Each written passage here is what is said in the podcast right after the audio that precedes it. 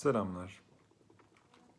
Dil Devrimi Açık Yapıt başlıklı e, dizinin ikincisi bu. E, yavaş yavaş bu kırk kayıt da e, sona e, erecek. E, bu dil devrimi ile ilgili yapacağım üç kayıttan ikincisi ve en uzunu olacak. E, bu e, videoda da e, önceki ve sonrakinde de bu anlatacaklarımın yazılı versiyonunun linkini bulabilirsiniz. Benim geçmiş senelerde vermiş olduğum bir, yapmış olduğum bir sunum bu esasında. iki bin on beşte Harvard'da vermiştim. Ondan sonra da üzerine çalışmaya devam ettim. Zaten benim gençliğimden beri düşündüğüm meseleler. Ve burada bu kayıtlar altında bundan söz etmemin sebebi e, akılcılık ve iletişim bağlamında fetişizm-sinisizm ikileminin ötesine ya da berisine geçme önerimin bir örneği olarak e, dil devrimi e, ile kurulan farklı ilişkilenme biçimleri e, çok iyi bir örnek oluşturuyor. E, onu gündeme getirmek için e, ve ona olan e, tavrımı dile getirmek için özellikle söz ediyorum. En önemlisi de Lewis'in kitabının görebildiğim kadarıyla tek bir ciddi eleştiri almamış olması yirmi senedir, yirmiyi aşkın senedir. Ve tabii Lewis'in hem yaşarkenki pozisyonu hem de kitabı, kitabının aldığı tepkinin de müthiş iktidar taşıyor olması. Yani bu kadar iktidarda olan bir bir kişinin bir kişi ve eser söz konusu olmasaydı ben bu eleştiriye bu kadar girmezdim. Ya da daha yetkin isimler, tabii ki bu konunun uzmanları, daha ciddi eleştiriler getirmiş olsaydı, belki de getirmişlerdir ve ben kaçırmışımdır. Lütfen yorumlarda belirtin eğer bildiğiniz böyle eleştiriler varsa. Böyle eleştiriler olsaydı bana tabii ki söz düşmezdi. Ancak bu kayıtta da göreceğiniz gibi ben Jeffrey Lewis'in kitabının giriş yazısında olsun, sonrasında da olsun dil devrimini feci, yani katastrofik, grotesk, yani eciş bücüş gülünecek karikatür gibi diye nitelendirmesini ve e, dil devriminin e, tarihini e, kah acayip, bazen trajikomik ama e, her zaman heyecanlı diye nitelendirmesini e, basitleştirici buluyorum, bilime aykırı buluyorum ve haksızca buluyorum. E, bu kayıtta bunu savunacağım. Söylediğim sıfatları dördüncü ve yüz altmışıncı sayfalarında bulabilirsiniz kitabının. Bu haliyle Lewis'in kitabının asıl amacı olduğunu kendisinin zaten söylediği, konu hakkında bilgisi olmayan bir okuru Türk dil devrimi meselesiyle, Türk dil devrimiyle tanıştırmak amacını yerine getirme konusunda başarısız olduğunu savunuyorum. Öncelikle Lewis'in konumunun basitleştirici olduğunu, simplistik olduğunu söyleyerek argümanıma başlayayım. Basitleştirici derken tabii kastettiğim şey, çok yönlü, çok boyutlu bir e, konuyu tek bir boyuta indirgeme konusunda bilinçli davranıyor olması. E, Lewis'in e, basitleştiriciliği e, Atatürk'ün nutku için verdiği iki e, Türkçe e, çeviri e, vermeye çalışmasında zaten görülebilir. İki dili bilen herhangi bir kişi, İngilizce ve Türkçe gibi birbirinden çok farklı iki dil arasındaki, iki dilin sözcüklerinin böyle çocukların yaptığı işte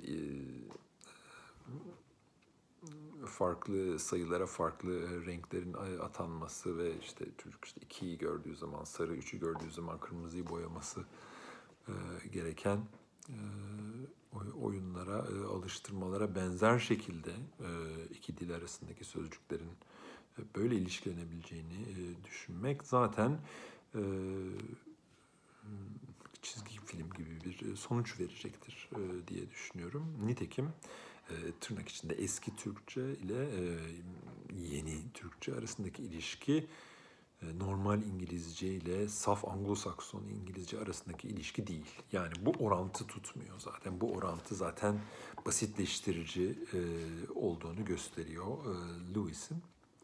Nitekim şayanı tezkar ile anılmaya değer arasındaki orantı İngilizce'de notable ile noteworthy arasındaki ilişkiye hiç benzemiyor. Ve edebiyat çevirmenlerinin de çok iyi bildik, bildikleri gibi Ee, Lewis'in çevirileri e, yeni üretilen sözcüklerin tadını doğru bir şekilde e, okura e, yansıtmıyor ve yansıtamaz da tanımı gereği. Ve e, onun da ötesinde daha önemlisi asıl yapması gereken şeyi, yani e, konuyu bilmeyen e, okuru e, bu yeni sözcüklerin e, sosürcü anlamda değeri ile tanıştırma işini yapmıyor. Bu yeni sözcüklerin uzun süreli karmaşık bir sorun bağlamındaki işlevlerini tanıtmamış oluyor tabii ki.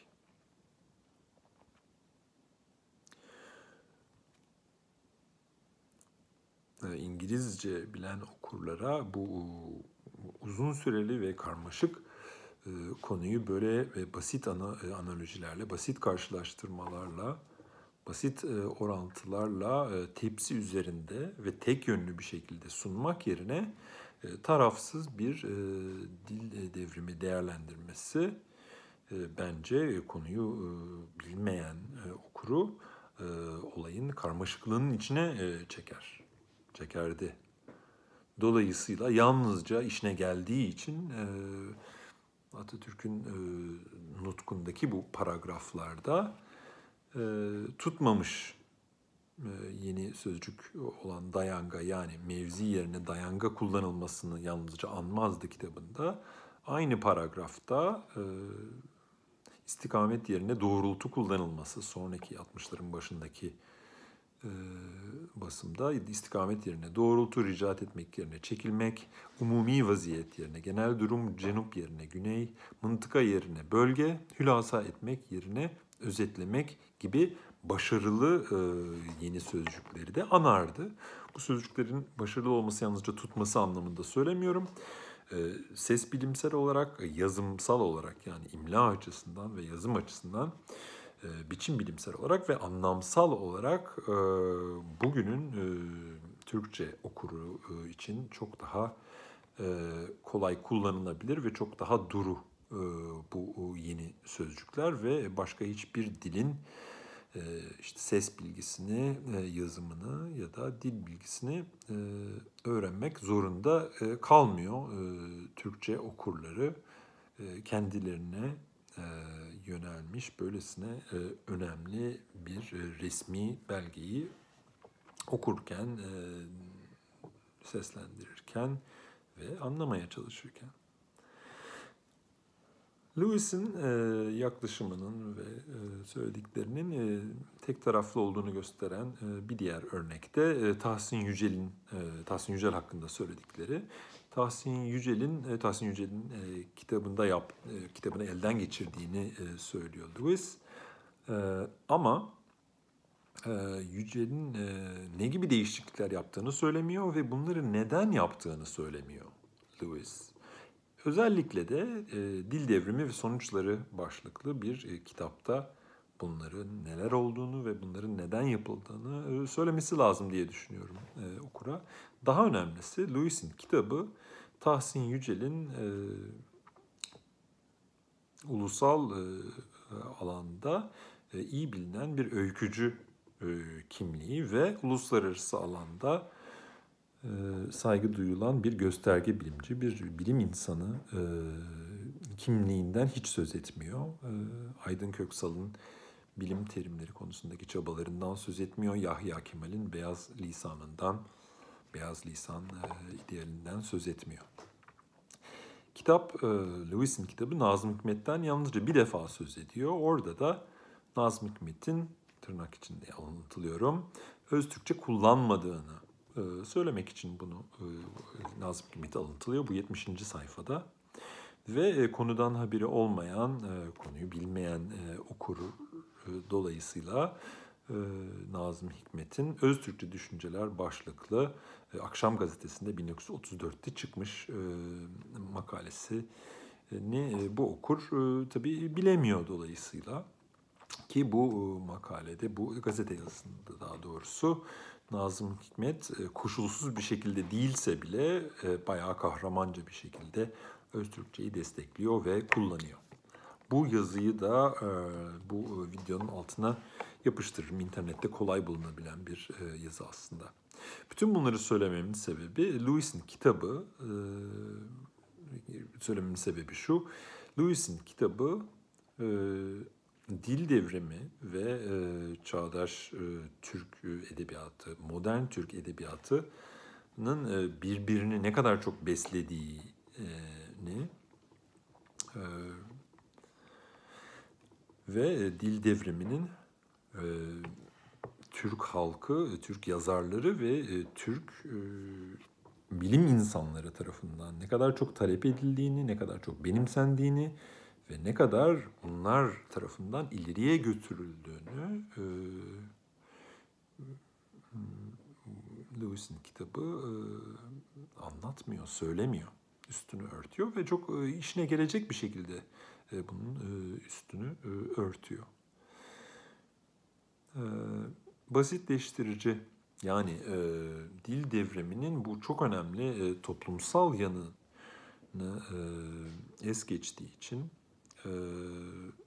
basitleştirici olduğunu söyledim, ama onun yanı sıra Lewis'in kitabı bilime de aykırı bana kalırsa, bilimsel sorunlar da zaten var.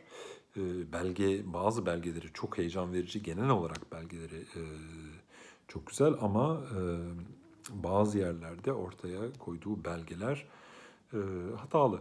Bunlardan üç tanesinden söz edeceğim. Dediğim gibi biraz uzun bir kayıt olacak. Birincisi, dil devriminin en yıkıcı sonucunun Lewis'e Lewis'e göre dil devriminin en yıkıcı sonucu Osmanlı Türkçesinin kaybedilmesidir.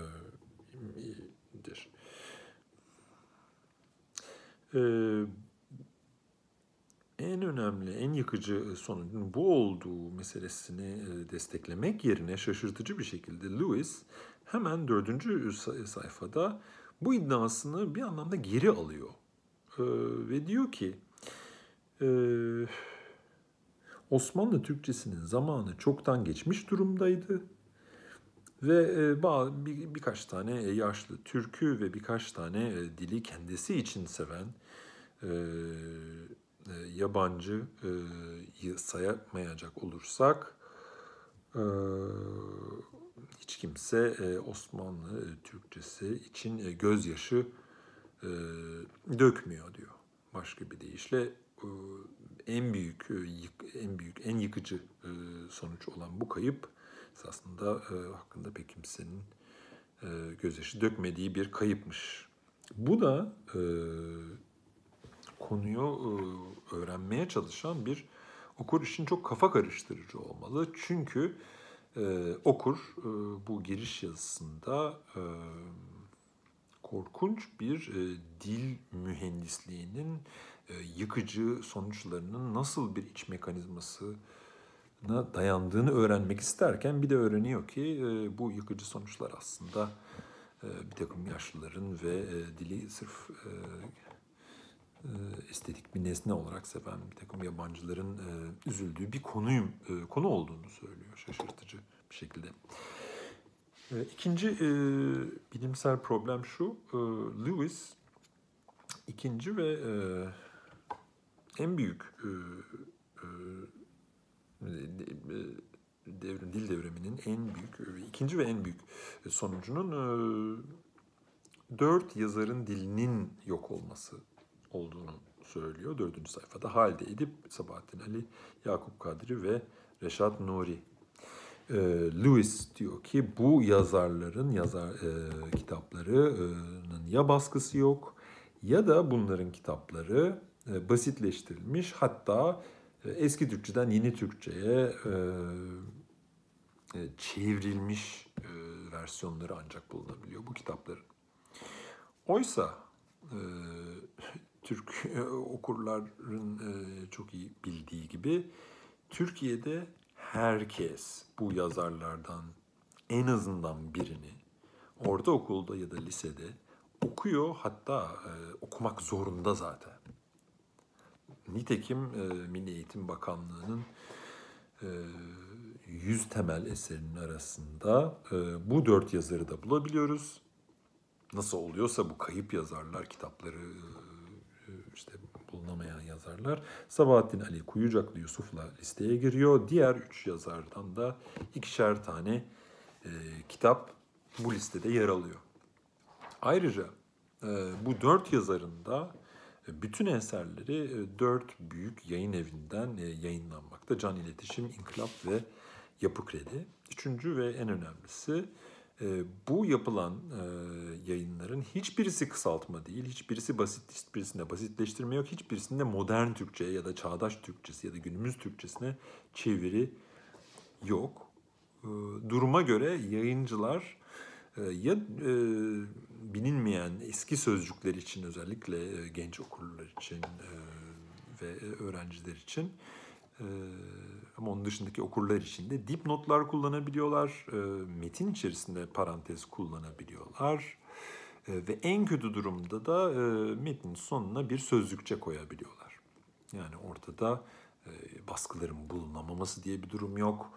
E, işte e, e, yeniden Türkçe bunlar yazılıyor e, vesaire, böyle bir şey e, yok. Bir sadeleştirme e, sorumluluğu da yok. Son bir bu meseleyle ilgili olarak, yani bu dört yazarın e, dilinin kaybedilmiş olmasının e, dil devriminin felaketinin en büyük sonucu olduğu iddiası e, bağlamında son söyleyeceğim şey de Sabahattin Ali'nin e, kısa öykülerinden yapılan bir seçme, kamyon başlığıyla iki bin sekizde hiçbir kısaltma, basitleştirme ya da dil içi çeviri olmadan Yapı Kredi Çocuk ve Gençlik dizisi Doğan Kardeş tarafından yayınlandı. Kısacası Türk insanı bu dört yazarı da ortaokulda, lisede hiçbir çeviri meviriye ihtiyaç duymaksızın okuyabilir, okur, hatta okumak zorundadır. Üçüncü olarak Lewis'in özellikle giriş yazısında ve metnin devamında da yer yer e, gördüğümüz, e, gördüğüm e, büyük bir bilimsel problem. E, estetik ölçütler kullanıyor. E, bunun bir örneğini zaten görmüştük. E, e, yeni üretilen sözcüklerin başarılı olup olmadığını belirlerken e, Lewis'in kullandığı estetik ölçütler de tabii kabul edilebilir değil ve bunlar da problemli. Örneğin Lewis diyor ki işte dil hissi olan herhangi bir Türk bu yeni sözcüklerden en azından bazılarını iç kıyıcı bulacaktır. Onları kullanmak ya da işitmek, duymak bile yüreğinin kaldıracağı bir şey değildir diyor dördüncü sayfada. Nitekim Lewis'in kitabının çok büyük bir kısmı yeni üretilen sözcüklerden, yani neolojizmlerden otuz yedi tanesinin çözümlemesine ayrılıyor sekizinci bölümünde kitabın. Ve ve bunu yaparken de dil devrimini gülünç duruma düşürmeye çalışırken bir takım espriler kullanıyor Jeffrey Lewis. E, ulusal düttürü esprisini kullanıyor. E, milli marş için uydurulduğu e, söylenen, oysa e, bu hikayenin kendisi e, zaten e, e, uydurma gibi gözüküyor. Bir de tabii gök konutsal avrat. Bu da göya hostes için uydurulmuş bir sözcük olarak e, insanlarda kehkeh gülme yaratan bir espridir. Bunun bazı varyasyonları var. Gök konuksal avrat, gök götürü konuksal avrat da varmış. Bunları akalın nokta gen nokta tr'den bir şehir efsanesinin öyküsü başlığında e, bunu inceleyen bir yazı varmış. E, bunları kullanıyor. Yani şunu demeye çalışıyor. Ne kadar çirkin bak, görür, e, bakar mısınız diyor. Sonra da bunun gibi abartılı, grotesk örnekler veriyor. Sonra da grotesk olduğu sonucunu tabii çıkartıyor. Ve e, insanların e, böyle e, uydurma sözcüklerin ciddi ciddi önerildiğine inanmasının da doğal bir şey olduğunu düşünüyor. Çünkü şöyle soruyor, diyor ki, şöyle bir soru soruyor. Diyor ki, e, bir şeyin orijinali, yani kendisi, özgünü eğer groteskse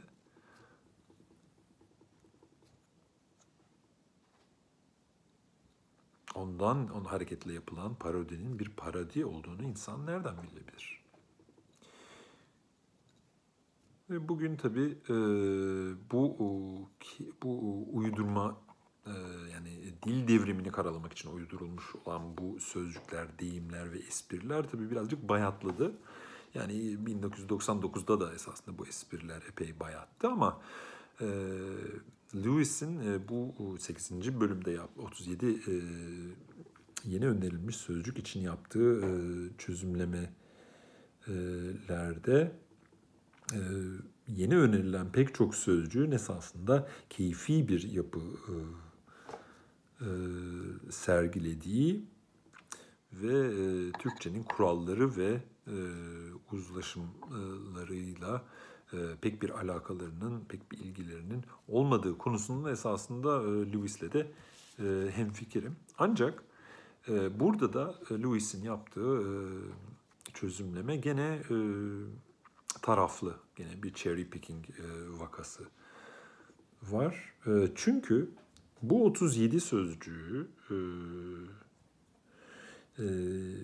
ya bunu nasıl görebiliriz? Bunun yanlı olduğunu.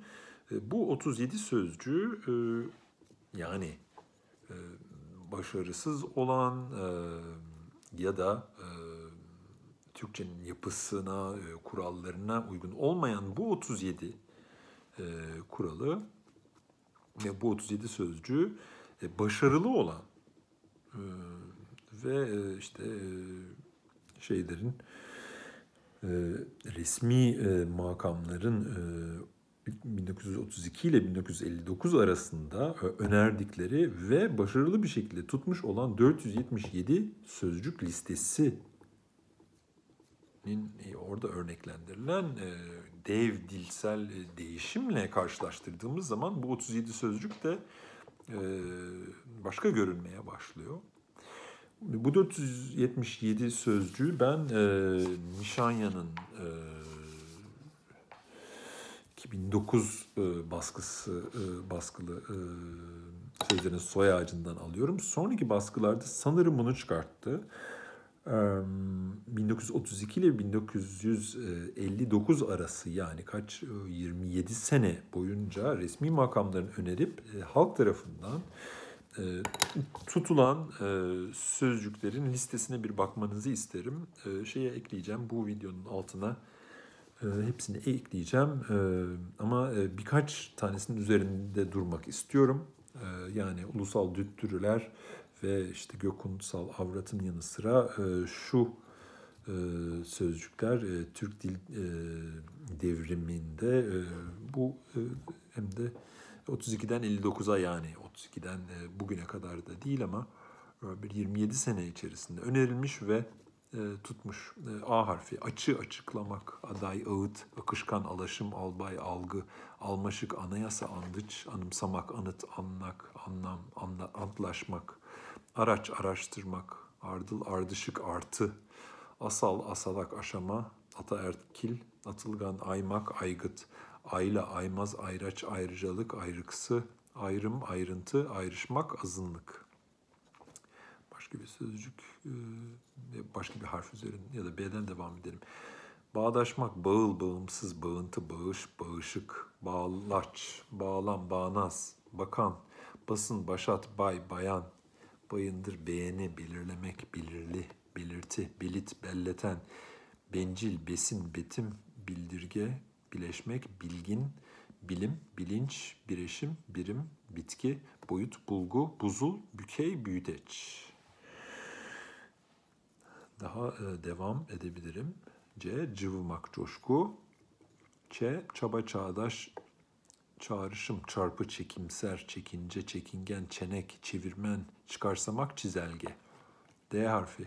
Danışmak, dayanak, dayanışma, değinmek, delgi, demeç, denek, denet, denetim, deney, deneyim, denge, denklem, deprem, derişmek, devrim, deyim, dışkı, dikey, dikit, dilekçe, di, e, direnç, dirim, dişil, diyelek, dizge, dizin, doğa, doğaç, doğal, doğrultu, doku, dolaysız, dülüt, dönem, dönemeç, dönence, döner, döngü, dönüşmek, dörtgen, durağan, durum, duruşma, duyarga, duyarlılık, duygu, duyu, duyum, dürtü, düşey, düşün, düzenek, düzey, düzlem, eğilim, ekim, eklem, eksi, eleştirmek, eleştirmen, emekli, erat, erek, ergimek, eril, erselik, eşey, eşit, etken, etki, etkin, etmen, evcil, evre, evrensel, evrim, eylem, eğitişim, forma, gelenek, gelir, genel, genelge, genleşmek, gereç, gereç, gerekçe, gerilim, gezegen, giz, gizem, gizil, göçmen, görece, göreli, görev, görsel, görüngü, gösterge, gösteri, gözenek, gözlem, güdü, güdüm, güncel, gündem, güven, güvence, güvenlik, ılıman, ılımlı, ışıldak, ışın, içermek, içgüdü, içkin, ikilem, iletken, ilgi, ilginç, ilişki, ilişkin, ilke, ilkel, imge, imleç, incelemek, indirgemek, in, irdelemek, istem, işitsel, işlem, işlev, i, e, ivme, iyimser, izlenim, kakalamak, kaldıraç, kalıt, kalıtım, kamutay, kanı, kanıt, karamsar, karmaşa, karmaşık, karşın, kas, katman, kavram, kesim, kesin, kesit, kılcal, kırışmak, kısıt, kıstak, kimlik, koful, komutan, konu, konum, konut, korgeneral, koşul, koşut, kovuşturmak, köktenci, kösnül, pardon, kösnü, köşegen, kütümser, kumrul, kumul, kural, kuram, kurgu, kurmay, kurul, kutsamak, kutsal, küçümsemek, mercek, neden, neden konusuna birazdan geri döneceğiz, nesnel, nicelik, nitelik, odak, oğul, olağan, olanak, olası, olay, olgu, olumlu, oluşmak, omur, onay, ondalık, oramiral, orantı, ordonat, orgeneral, ortaç, ortam, ortay, oy, oylum, oysa, ödenek, ödev, ödün, öğe, öğrenci, öğretmen, ölçüt, öncel, öncül, önder, önem, önermek, öneri, önlemek, önlem, örgensel, örgüt, örneğin, övgü, övünç, öykü, özdek, özdeş, özek, özel, özet, özgü, özgül, özgün, özgür, özlük, özne, özümlemek, payda, pekişmek, rastlantı, sağlamak, sakınca, sakır, sak, saldırgan, saldırı, salgı, saltık, sanı, sanal, sanık, sanrı, saptamak, sarkaç, sarkıt, sarmal, savcı, savunmak, sayaç, saydam, saygın, sayın, saylaf, sayman, seçmen, serüven, sevecen, sezi, sezinlemek, sığa, sıkılgan, sınav, sıvı, simge, siyasal, solungaç, somut, sonuç, sorgu, sorumlu, sorun, soyut, sömürge, söylem, söylenti, söyleşi, söylev, sözlük, subay, süre, süreç, süreyen, sürüngen, tanı, tanım, tanrıça, tapınak, tarım, tasarı, tasarım, taşıt, tecim, teğet, teğmen, tekil, tepki, terim, tını, tilcik, toplam, toplantı, toplum, tören, tugay, tutanak, tutuklamak, tümel, tümgeneral, tümleç, tünaydın, türev, tüzel, tüzük, uçak, ulan, utku, uyak, uydu, uygar, uygulamak, uyruk, uzam, uzay, uzman, üçgen, ünlem, üretim, üstlenmek, varsayım, veri, vurgu, yabanıl, yabansı, yadsımak, yakınmak, yakıt, yaklaşık, yalaz, yalıtmak, yandaş, yanılgı, yanılsama, yansımak, yapıt, yap, yaptırım, yarbay, yargıç, yatay, yatırım, yaygın, yayım, yayın, yazgı, yazıt, yazman, yerel, yetenek, yeterli, yeti, yetke, yetki, yetkin, yığınak, yoğaltmak, yoksun, yorum, yönerge, yönetmek, yönetmen, yöntem, yö, yörünge, yurttaş, yuvar, yüklem, yüküm, yüzey, yüzgeç, zorunlu. Lewis'in e, argümanına geri dönecek olursak e, şundan söz ediyordu. Bir e, sosyal antropoloğun e, İngilizce'deki universal sözcüğünü e, e, sıfatını ifade etmek için ne kadar zorlandığından e, ve kendini oradan oraya attığından e, ama başarısız olduğundan söz ediyordu. Hatırlayacak olursanız. İlk olarak e, benim sorum şu. E, acaba diyorum e, bu universal ve general ya da e, Osmanlıca külli e, sözcüklerinde bu kadar net, bu kadar saf, bu kadar asil, bu kadar doğal olan ne var ki evrensel, tümel ve genel sözcükleri bu kadar e, aşağılanıyor, dalga geçiliyor ve şeytanlaştırılıyor. Bunu anlayabilmiş değilim. E, ne kadar dalga geçmek ya da e, e, yaka yırtmak e, istersek isteyelim, e, evrensel ve genel sözcükleri e, bugün e, Türkçe'de gayet yaygın sözcükler, tümel sözcüğü de felsefe e, terimi olarak kabul görmüş durumda. E, dahası İngilizce'ye kıyasla aslında e, Türkçe'nin bu bağlamda, bu sözcükler bağlamında anlam çözünürlüğü İngilizce'den daha yüksek. Çünkü İngilizce'de universal sözcüğü külli anlamı, külli anlamı ile yani tümel anlamı ile cihan şumul anlamını yani evrensel anlamını ayırt edemezken Türkçe'de biz bu ikisini e, tümel ve evrensel diyerek ayırt edebiliyoruz. Dolayısıyla Türkçe'de esasında dediğim gibi Osmanlıca'da külli ve cihan şumul diyerek İngilizce'nin yapamadığı bu ayrımı e, yapabiliyordu. Nedenlilik sözcüğüne gelecek olursak, bu hatırlayacağınız gibi Lewis'in bir açıdan öldürücü darbe olarak giriş yazısının en sonuna koyduğu ve tırnak içinde alıyorum, may be literally rendered from whatishness, yani harfiyen from whatishness diye karşılanabilecek bir sözcük idi. Burada yani nedenlilik sözcüğünün işte kökü, eklerini gene bir kök, gene eklerle İngilizceye çevirmek hakikaten ciddi, ciddiye alınabilecek olsa bile burada verilen örnek çarpık ve yanlış bir örnek. Sebebi şu, li eki, nedenli sözcüğündeki li eki İngilizce'deki iş ekiyle aynı anlama gelmiyor ve bunun için e, Jeffrey Lewis'in kendi Turkish Grammar ki iyi bir e, Türkçe gramerdir. O gramere bakabiliriz. Orada e, hepimizin de zaten bildiği gibi li son eki ya bir şeye sahip olmayı anlatır, şekerli kahvede olduğu gibi, ya çok o, sahip olmayı anlatır, e, pahalı arabada olduğu gibi, ya da e, bir yere ya da e, kuruma e, ait olmayı anlatır, köylü, İstanbullu gibi. Li eki nedenli sözcüğünde tabii ki sahip olmayı anlatıyor. Yani nedenli demek nedene sahip olan bir şey için kullanılacak bir sıfat. Oysa Oxford Dictionary of English'te İngilizce'deki iş son eki hiçbir zaman sahip olma anlatmıyor.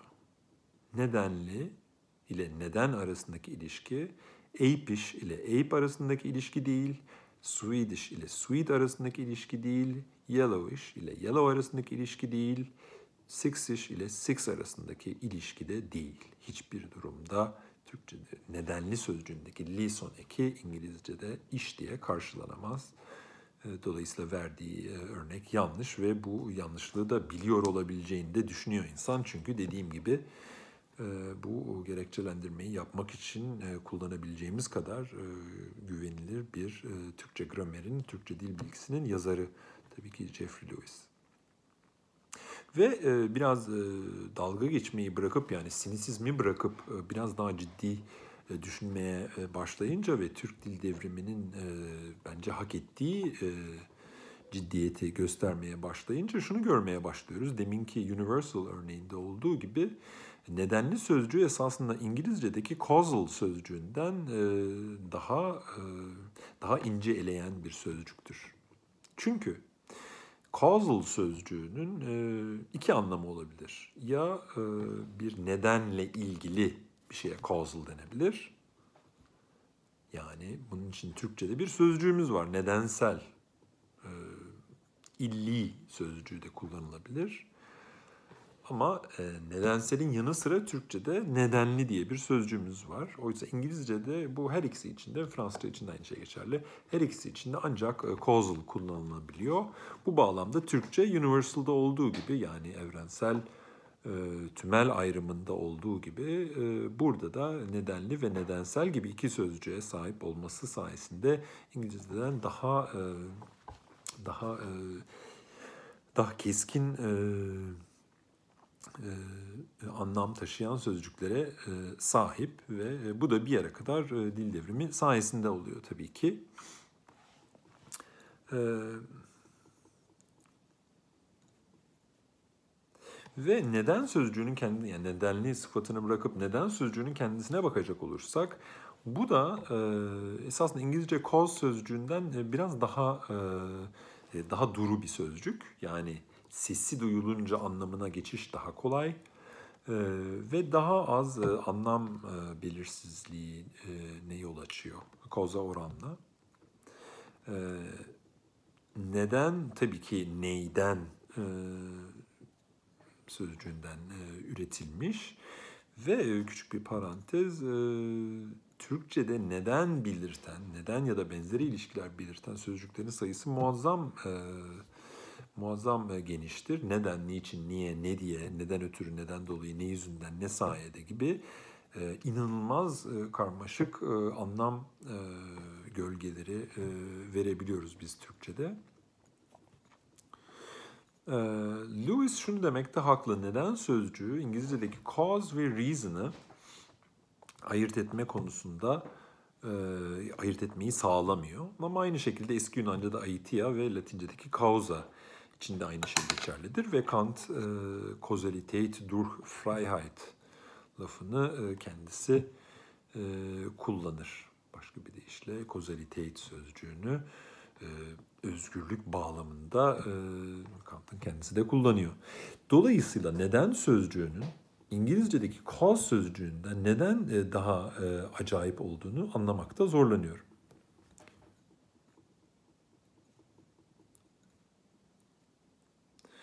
E, Atatürk'ün e,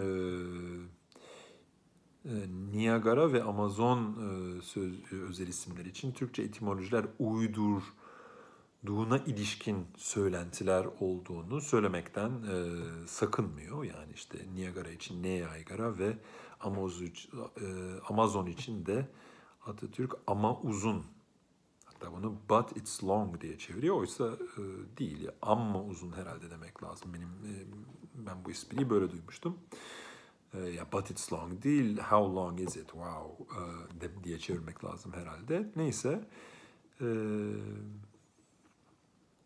ama insan diyebilir ki yani Atatürk'ün böyle sözcükleri uydurduğu söylentisini hiçbir referans vermeden, hiçbir tanıklığa başvurmadan, hiçbir gerekçe vermeden sunduğu için Lewis, denebilir ki Lewis from whatishness gibi bir sözcüğü, nedenlilik sözcüğünün, Türkçedeki nedenliliğin çevirisi olarak hem yanlış, çarpık bir şekilde bir tür provokasyon olsun diye ortaya atıyor ve bir takım dil devrimi konusundaki siniklerin sinikleri eğlendirmeye çalışıyor ve Türk dil devriminde uydurulan, gerçekten uydurulan bazı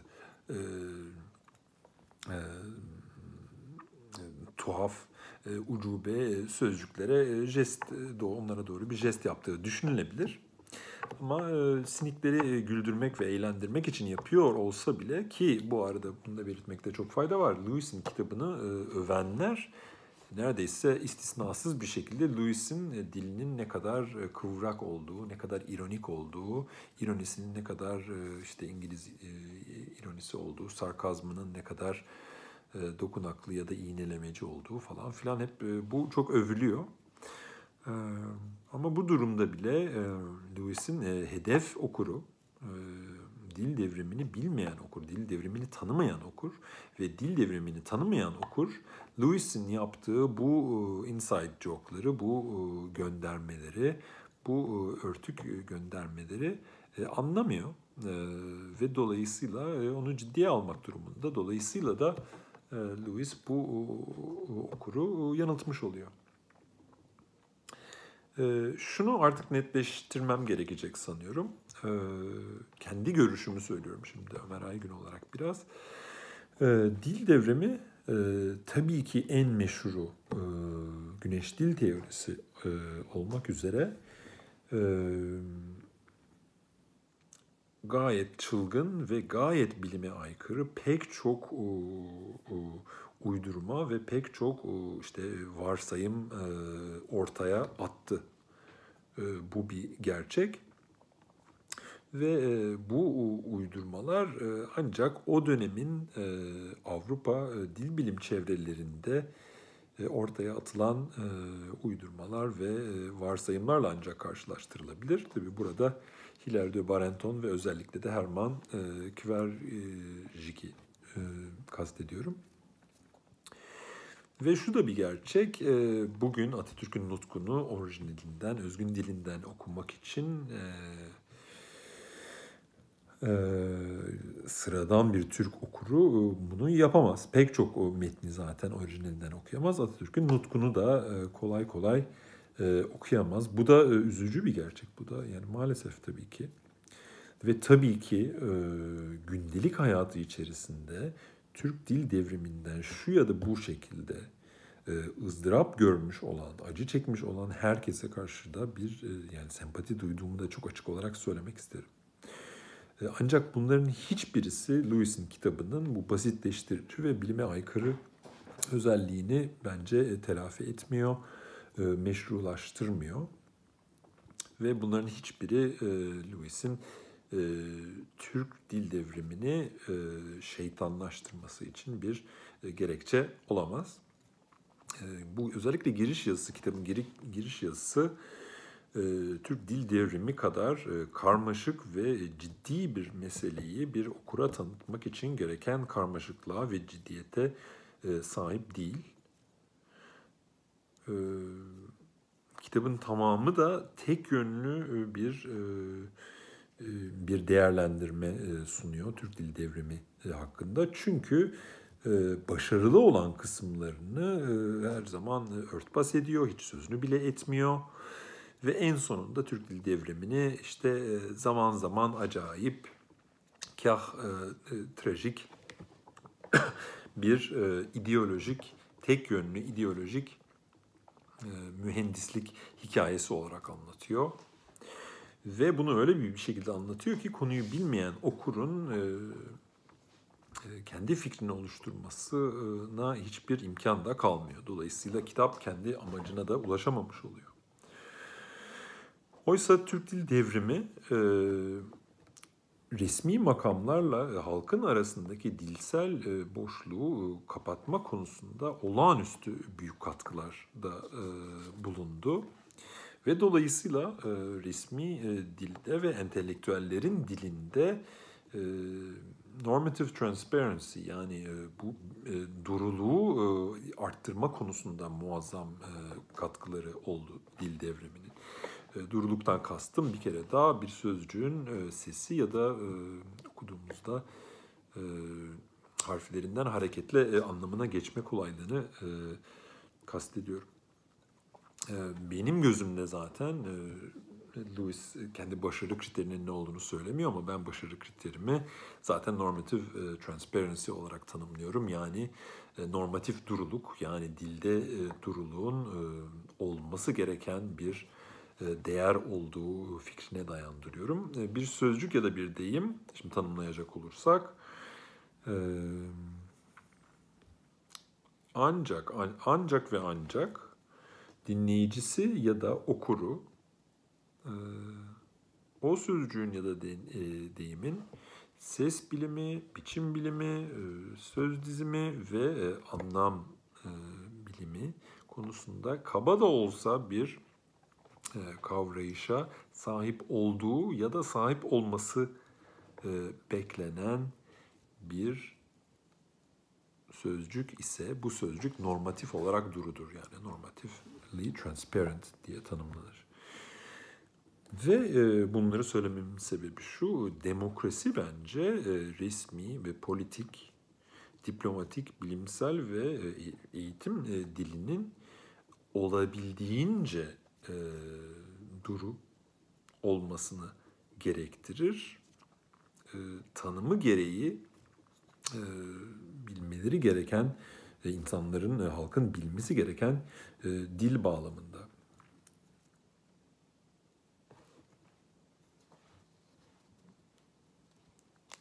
Dolayısıyla yerine yeni sözcükler önerilen, eski sözcükler diyelim, bir yere kadar Arapça, Farsça, Fransızca, Latince ya da eski Yunanca bilmeyi gerektiriyordu. Ne için?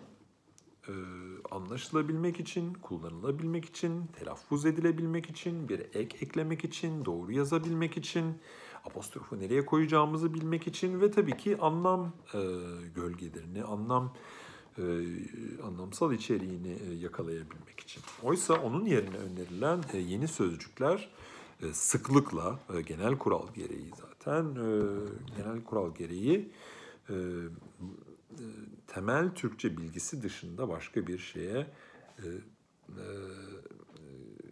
gereksinim duyurmadıkları için e, duru sözcükler oluyorlar. Yani e, Türkçe kökten üretilmiş bir sözcük zorunlu olarak daha duru bir sözcük değildir ama bu e, normatif e, duruluk e, bağlamında savcı sözcüğü müddeyi sözcüğünden daha durudur. Üçgen sözcüğü müsellesten daha durudur. Kansızlık anemiden, yanlışlıkla sözcüğü de sehven sözcüğünden daha durudur ve bu anlamda da daha demokratiktir. Türkçe din, Türkçe bilen, Türkçe bildiği varsayılabilecek bir kitle için e, kullanıldığında ve e, konuşan taraf, iletişimi yapan taraf o e, e, e, alıcı tarafa karşı bir sorumluluk içerisinde e, bulunduğu takdirde. Dolayısıyla şunu unutmamakta fayda var. Bu gerçekten çok önemli bir şey ve yani en azından benim pozisyonum açısından çok önemli bir şey. Ben gündelik hayatta ya da edebiyatta insanların hangi sözcüğü kullanacağına ilişkin herhangi bir fikre falan sahip değilim. Böyle bir fikre sahip olmak bile bence... Hele ki böyle bir fikri başkalarına dayatmak ya da önermek bile bence faşistliktir. Ancak hukuki, bilimsel, pedagojik ve politik olarak sorumlu bir taraf varsa o sorumlu olan taraf, sorumlu olduğu taraf karşısında o sorumlu olduğu tarafın bildiğini varsayabileceği dil açısından duru olan sözcükleri, deyimleri e, kullanmalıdır. Söylediğim şey bu. Benim bu söylediğim, e, bu normatif e, duruluk e, pozisyonuna karşı e, bulunabilecek, yani yeni e, bulunan sözcüklerin e, normatif olarak daha duru oldukları iddiam karşısındaki en güçlü karşı e, argüman sanırım Murat Belge'nin bin dokuz yüz seksen iki tarihli Türkçe sorunu yazısı. Belgeye göre Türkçe kökler ve ekler kullanmak duruluğu sağlamaz. Ve zaten verdiği en güçlü karşı örnek İngiliz dili, İngilizce. Sonuçta İngilizce, İngilizce bu David Crystal'ın History of English'ta sözünü ettiği bir özelliğidir İngilizcenin. İngilizce başka pek çok dilden, özellikle Fransızca, Almanca, İbranice ve Türkçeden tamamen farklı olarak tepeden aşağıya doğru e, müdahale konusunda e, e, hiçbir şey yaşamamış bir e, dildir diyor e, Crystal. E, dolayısıyla Murat Belge'nin bu e, itirazında bana öne, bana yapabileceği, e, teorik olarak yapabileceği itirazda şu denebilir: e, İngilizce'de pek çok yabancı sözcük var ama İngilizce okurları, İngilizce konuşanlar hiç de öyle normatif e, duruluk e, e, konusunda hiç de muhtaç değiller. Bal gibi de duru bir e, dildir İngilizce. Bir sürü farklı dilden gelen e, köklerden oluşan sözcükleri barındırmasına rağmen. Benim de sorum şu, acaba gerçekten öyle mi? Acaba gerçekten İngiliz e, okurları ya da İngilizce okurları e, e, yani onların gözünde İngilizce bu kadar da duru mu acaba? Diller arasında böyle basit karşılaştırmalar yapmanın meşru olduğunu varsayacak olursak ki Lewis zaten varsayıyor. Şu söylenebilir, İngilizce için söylüyorum. Painkiller analjezikten daha iyi bir sözcük, daha duru bir sözcük. Tıpkı Türkçe'de ağrı kesicinin analjezik sözcüğünden daha iyi olması gibi. Söylediğim şey şu, ağrı kesici sözcüğünü neden kullanmıyor, neden hala analjeziki kullanıyoruz ben anlayabilmiş değilim ve bence bu bir hata. Başka bir deyişle e, doktorların e, hastalarla kurduğu ilişki, eczacıların hastalarla kurduğu ilişki, e, farmasötik e, şirketlerinin hastalarla kurduğu ilişki bence analjezik gibi bir sözcük, ağrı kesici gibi duru bir sözcük varken analjezik gibi bir sözcük kullanmaları bence kabul edilemez bir şey. Ama daha ciddiye gelirsek İngiliz okurları ve İngilizce konuşanlar aslında İngilizce içerisindeki, İngilizce'deki bir göz boyamacılık konusunda, yani İngilizce'nin duru bir şekilde kullanılmaması konusunda pek çok şikayet dile getirdiler. Bunun işte örneği ve benim Murat Belge'nin karşı örneğine vereceğim cevap, onun itirazına vereceğim cevap, George Orwell'in Politics and the English Language başlıklı bin dokuz yüz kırk altı tarihli çok meşhur bir denemesi. Burada Orwell İngilizcenin e, duru kullanılması gerektiğini savunuyor ve bu duruluk e, e, gerekliliğinin esasında politik bir e, gereklilik olduğunu söylüyor. E,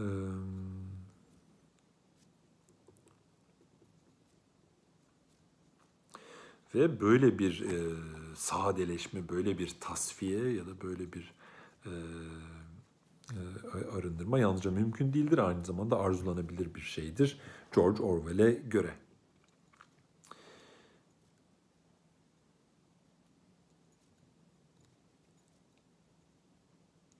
Ve burada e, haklı olarak e, söylediği gibi, burada mesele her seferinde Latin kökenli bir sözcük yerine Sakson kökenli bir sözcük kullanmayı gerektirmez zorunlu olarak. Orada George Orwell'in anlaşılır bir dille yazma konusunda verdiği, koyduğu altı tane kural var. Yazı, yazıyla dille ilgilenen herkesin okumasını isterim öyle bir şeyi. Altıncısı na özellikle dikkatinizi çekerim. İnternette bulunabilecek bir denemedir. Bir kere daha söylüyorum, bin dokuz yüz kırk altı tarihlidir. Politics and the English Language başlığını taşır. Dolayısıyla bu dil meselesi ve dilin duruluğa, duruluk üzerinden dil devriminin değerlendirilmesi meselesinin arkasında gerçekten de politik bir bir boyut vardır. Lewis'in kitabının basitleştirici, bilime aykırı tarafları olduğunu söyledim ama aynı zamanda şunu da söyledim, haksız ve adaletsiz bir kitap olduğunu da söylemiştim en başında. Şimdi bundan bunu azıcık gerekçelendirerek bu zaten çok uzun olan kaydı bitireyim. Lewis e, kitabının e, teşekkür bölümünde, yani hemen başında e, şöyle bir şey diyor. Diyor ki benim arkadaşlarım diyor e, dil devrimini e, olması gerekenden daha sert eleştirmemin kendilerinin umurunda bile olmayacağını e, söylüyorlar diyor. Bu Roma rakamıyla beşinci sayfada. Başka bir deyişle arkadaşları buna demiş ki vur sen bu dil devrimini, ne kadar sert vurursan vur, bizim umurumuzda bile olmaz demişler ve bunu teşekkür bölümünde Lewis dile getiriyor. Dolayısıyla Lewis ele aldığı konuyu haksız bir şekilde, yani aşırı sert bir şekilde, olması gerekenin ötesinde bir sertlikle eleştireceği konusunda e, peşinen e, dünden hazır olduğunu itiraf etmiş oluyor açıkçası. Oysa e, dünyanın en kötü şeyi eleştirilirken acayip hakkaniyetli olmayı hak eder. Hak etmenin ötesinde bunu gerektirir. Tam da çok kötü bir şey olduğu için onu doğru eleştirmek gerekir. Tam da çok kötü bir şey olduğu için onu olduğundan daha kötü göstermekte sakınca vardır. Çünkü insan inandırıcılığını kaybeder. Yani Türk Dil Devrimi dünyanın en kötü şeyi olmuş olsaydı bile burada e, bence e, Lewis'in e, arkadaşlarının ya da kendisinin e, söylediği e, şeyi e, şeyi e, meşru kılmazdı.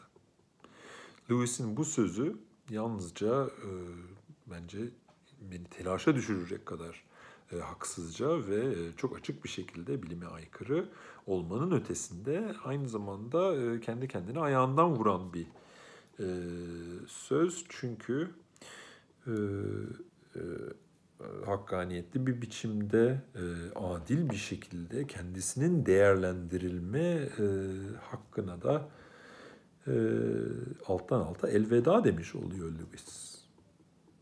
Ve dolayısıyla Lewis'in kitabını ele almayı ve değerlendirmeyi de maalesef anlamsız kılıyor.